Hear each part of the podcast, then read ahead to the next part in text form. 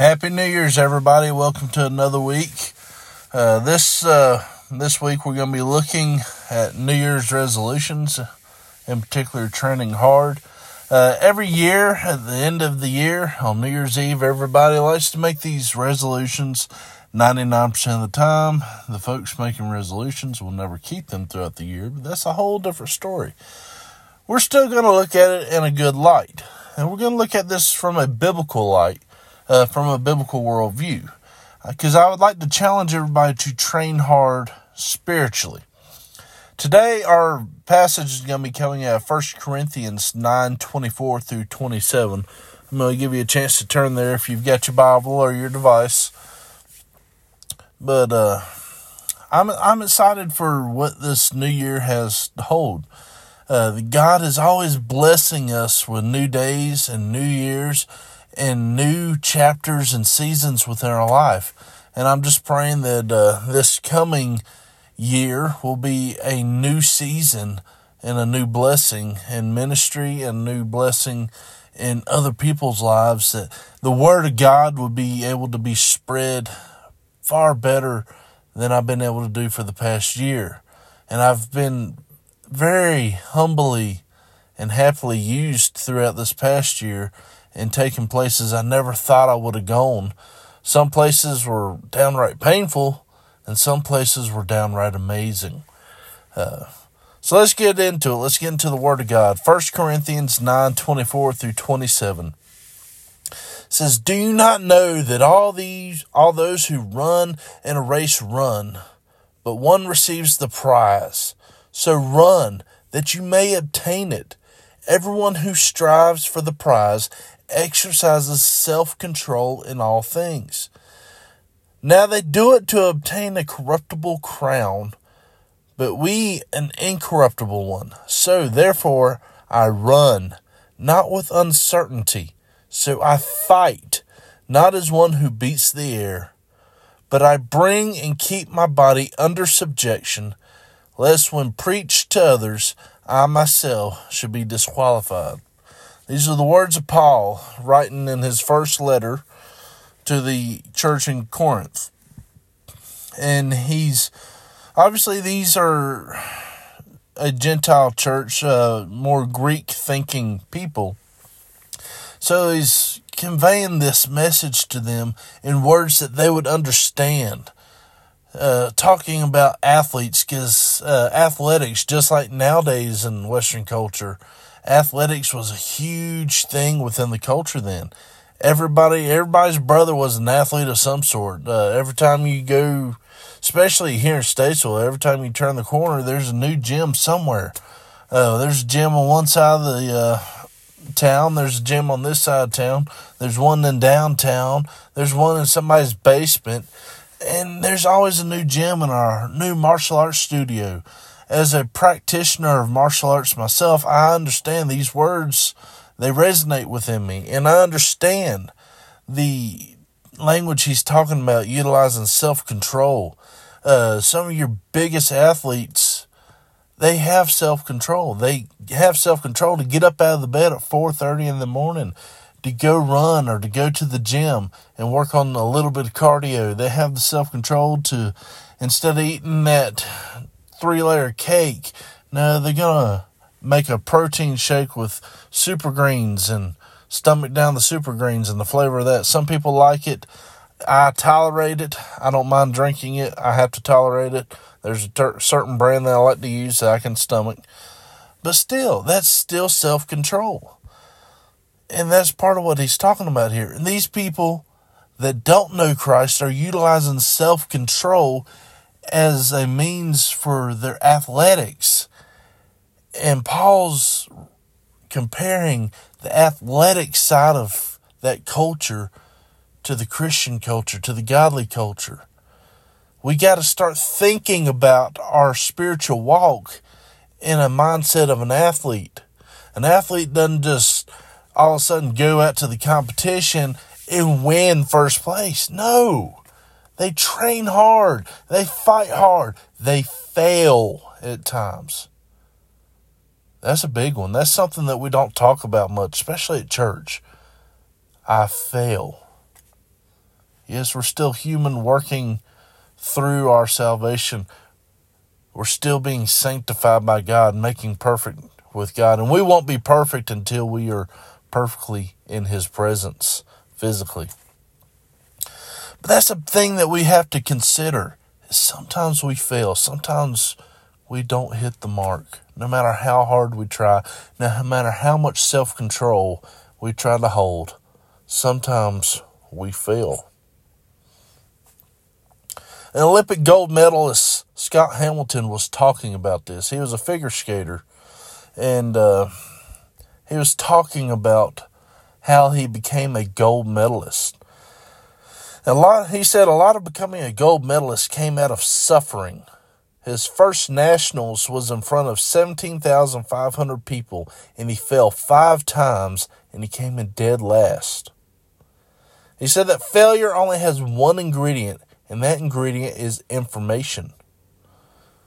Meaning, you're supposed to learn from your failures. There's something you're supposed to learn each time you fail. Because if you don't learn anything, failing is in vain. He goes on to say, when asked how many times he fell on the ice before he became a gold medalist, he had to stop and he said, at bare minimum, 41,600 times.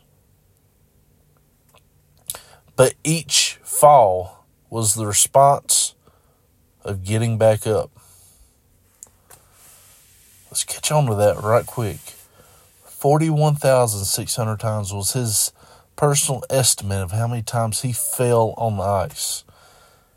And 41,600 times he had to get back up. See, folks, that's the story that we see that's the narrative that we see in the Bible from Genesis all the way to the end, to Revelation. We see it all throughout the Old Testament. We can look at Samson, had all the strength in the world, started thinking with the wrong head, fell for the wrong woman. And guys, listen to this closely. Fell for the wrong woman. He was thinking, not not with that brain up top fell for the wrong woman. She shaved his head bald, ripped him, robbed him of his strength. But before he got to that, he failed several different areas, doing things that he knew he should not have been doing, such as touching dead animals. That was a no no for him. He wasn't supposed to be doing that. The woman that he fell for was not a Hebrew woman. That was another no no. He fell. But in the end, he stood back up and he still saved the day. It cost him his life, but he still did it. We look at King David all throughout his time as king. He was messing up and getting getting back up. But God himself said that this is a man after my own heart. And I've always said, why did God say that about a man who was caught in adultery. A man who, when he was caught in adultery to cover up that adultery, he killed the husband of the woman that he was sleeping with. So he's an adulteress, he's a murderer. But when every time he fell or he messed up, he went back to the Lord. He ripped his clothes, he cried, and asked God to forgive him. That's why God said this is a man after my own heart. Not because David was perfect and he never failed, but because when he did fail, he recognized it, he owned it, and he went back to the Lord. We have Peter in the New Testament who was big and bold and told Jesus, I would never betray you. And Jesus said, Before the rooster crows, you're going to deny me three times. And sure enough, Peter did. But Jesus helped him back into that redemption. Three times out there on the beach after Jesus rose from the dead, he said, Peter, do you love me? Yes, Lord, I love you. Then feed my sheep. And Peter went on to be the leader of the church. But when he failed, he got back up. So that's something that we got to remember in our Christian walk. We're going to fail. It's not a matter if we're going to fail, we're going to fail. what is truly, truly important, what do we do when we fail? What is our response to failure? Do we sulk in it and stay in it and stay in that filth? Or do we rise back up, stand up, and come back to the Lord?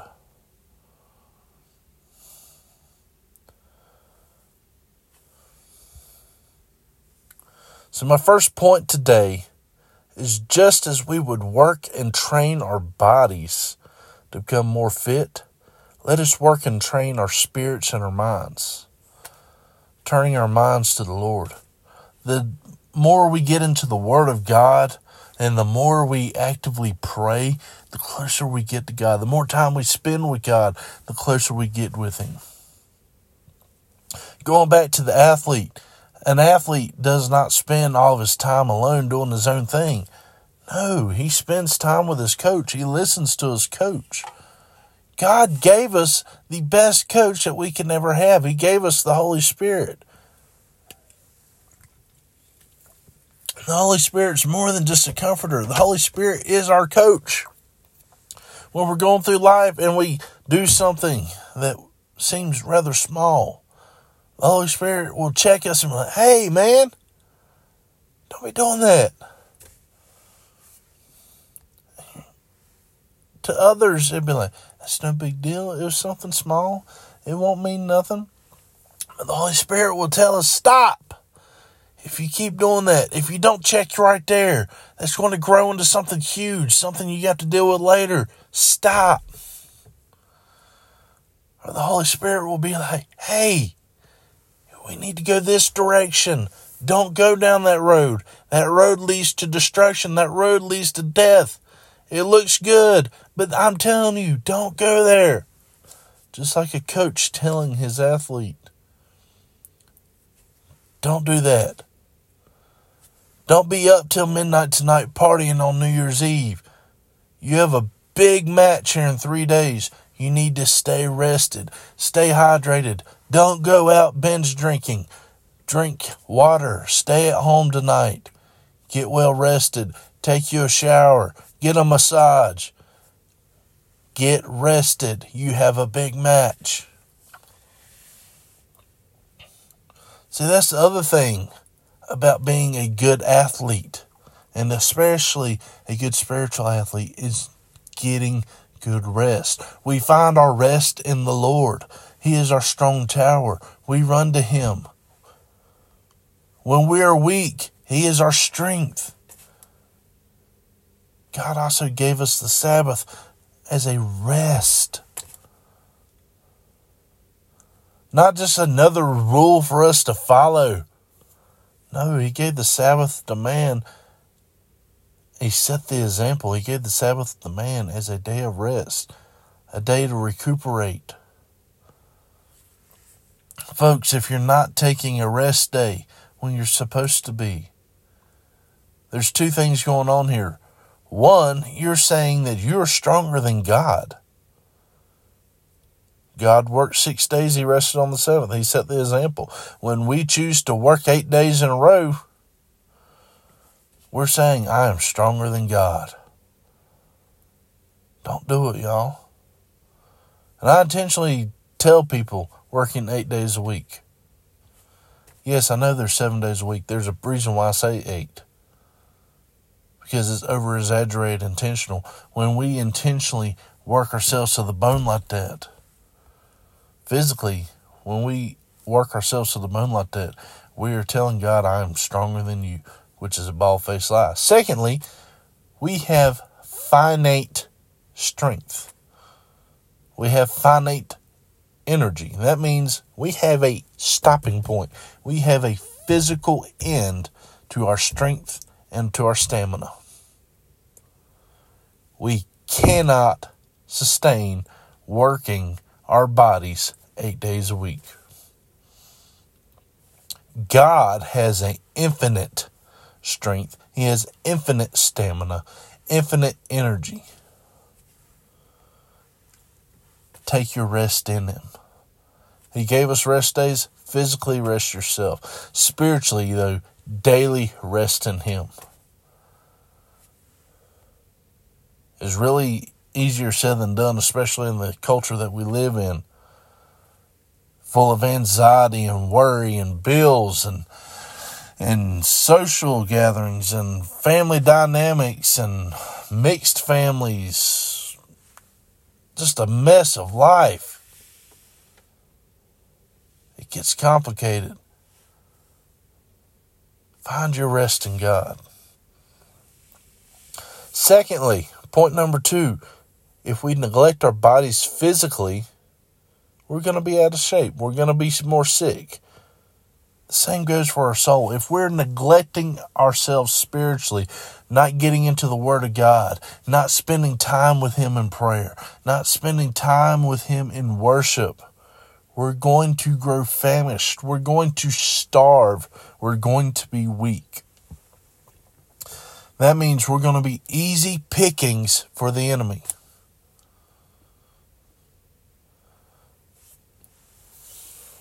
When we are weakened and sickly, we cannot fight back. Secondly, when we're weakened and sickly, it also means we're isolated. Did y'all catch that? When you're spiritually weak and sickened, you're isolated. Not only isolated from the ones around you, but you're isolating yourself from God, from your protector, from the shepherd from the king of the pride. Makes you easy pickings for the enemy. One, you're weakened. You can't fight back because you're weak. Two, you're unprotected because your protector's not near you. He hasn't moved, but we've moved away from him. The enemy comes to steal, kill, and destroy. He prounces around like a lion waiting to devour his prey. So when we're isolated, we're easy pickings. God made us for community, not just with Him, but with the ones around us. So if we're not surrounding ourselves with good, godly brothers and sisters, when we're attacked, we have nobody there to help us. When things are going wrong, when things are going south, when the storms are hitting and rocking the boat and trying to sink us, we had nobody there with us. When the nights get cold, we have nobody there to help us stay warm. Seek God in everything that you do and remain within His community. A part of remaining within His community is the local church people. You cannot be a lone wolf Christian. Not saying that making going to church makes you a Christian. By far, no. But you cannot be a healthy Christian if you're not plugged in to a church family. Because nobody's there to help you when things are looking bad.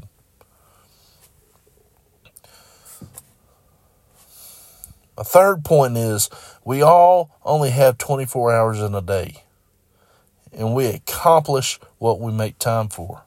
So when I tell you make time to get into the Word. Do not use the term, oh, I just don't have time to have a devotional. I don't have time to read the Bible today. I got this, this, and this going. Yes, you do. We all have 24 hours in a day. Sometimes you have to make a choice.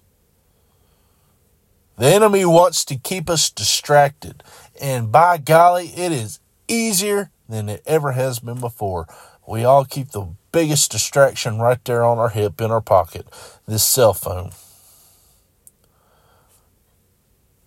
Zombies scrolling through videos, scrolling through social media, scrolling through this, scrolling through that, watching the news. I'm not saying you have to take the entirety of your day and get into the, your Bible Although there, there is some great benefit to taking that. But I am saying that you have to consciously make a choice to say, hey, I'm going to read this verse right quick and I'm going to think about it for a moment. Hey, I'm going to listen to this hymn or I'm going to listen to this song, this worship song. I'm going to sing it out. I'm going to belt it out. This is me in the car. So while I'm driving to work, I'm going to take this time and I'm going to belt out this worship song to God. I don't care if I can keep a tune in the bucket. God's still going to love it. And I'm just going to pour my heart out to God in worship. Sometimes you got to be creative and find moments throughout the day to recharge with God. Sometimes you got to find moments to get alone. Can't tell you how many heart broken hearted, tears bawling out my eyes times of prayer I've had in the bathroom. Nobody else is around. You're just crying out to God. Or how many times I've had a moment driving down the road of just pouring my heart out to God and listening to His response back. And I'm not trying to make this sound like a super spiritual, hyper spiritual activity. God does speak back. He speaks back through His Word. That is the main way He speaks back. There's other ways, but the main way and the safest way is through His Word. And if you hear anything that doesn't line up with His Word, I promise you it is not of God.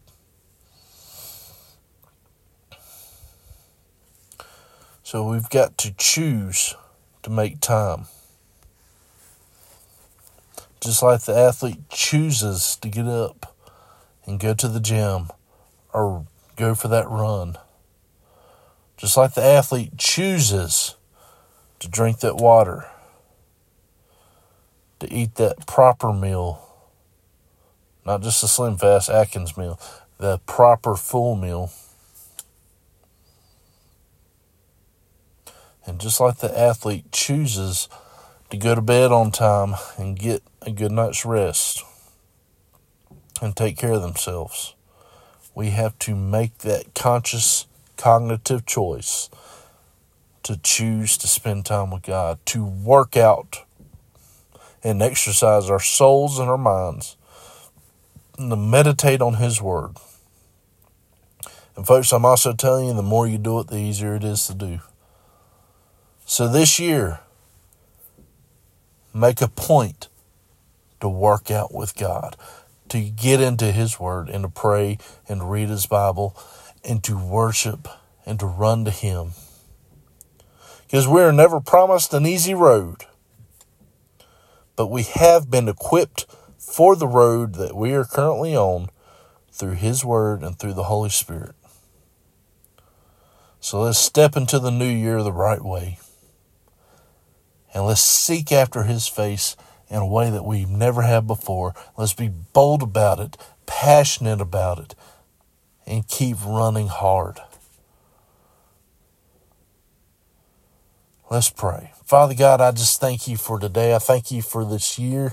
I thank you for the year that we're stepping into, Father.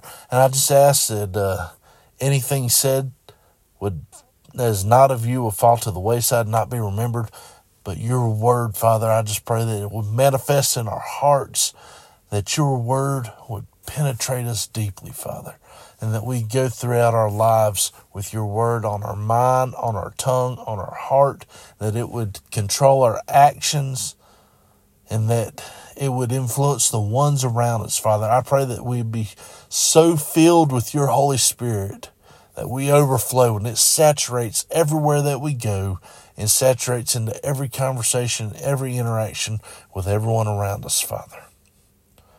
And I just thank you and praise you for your love. I thank you for all that you're doing. And in your precious and holy name, amen.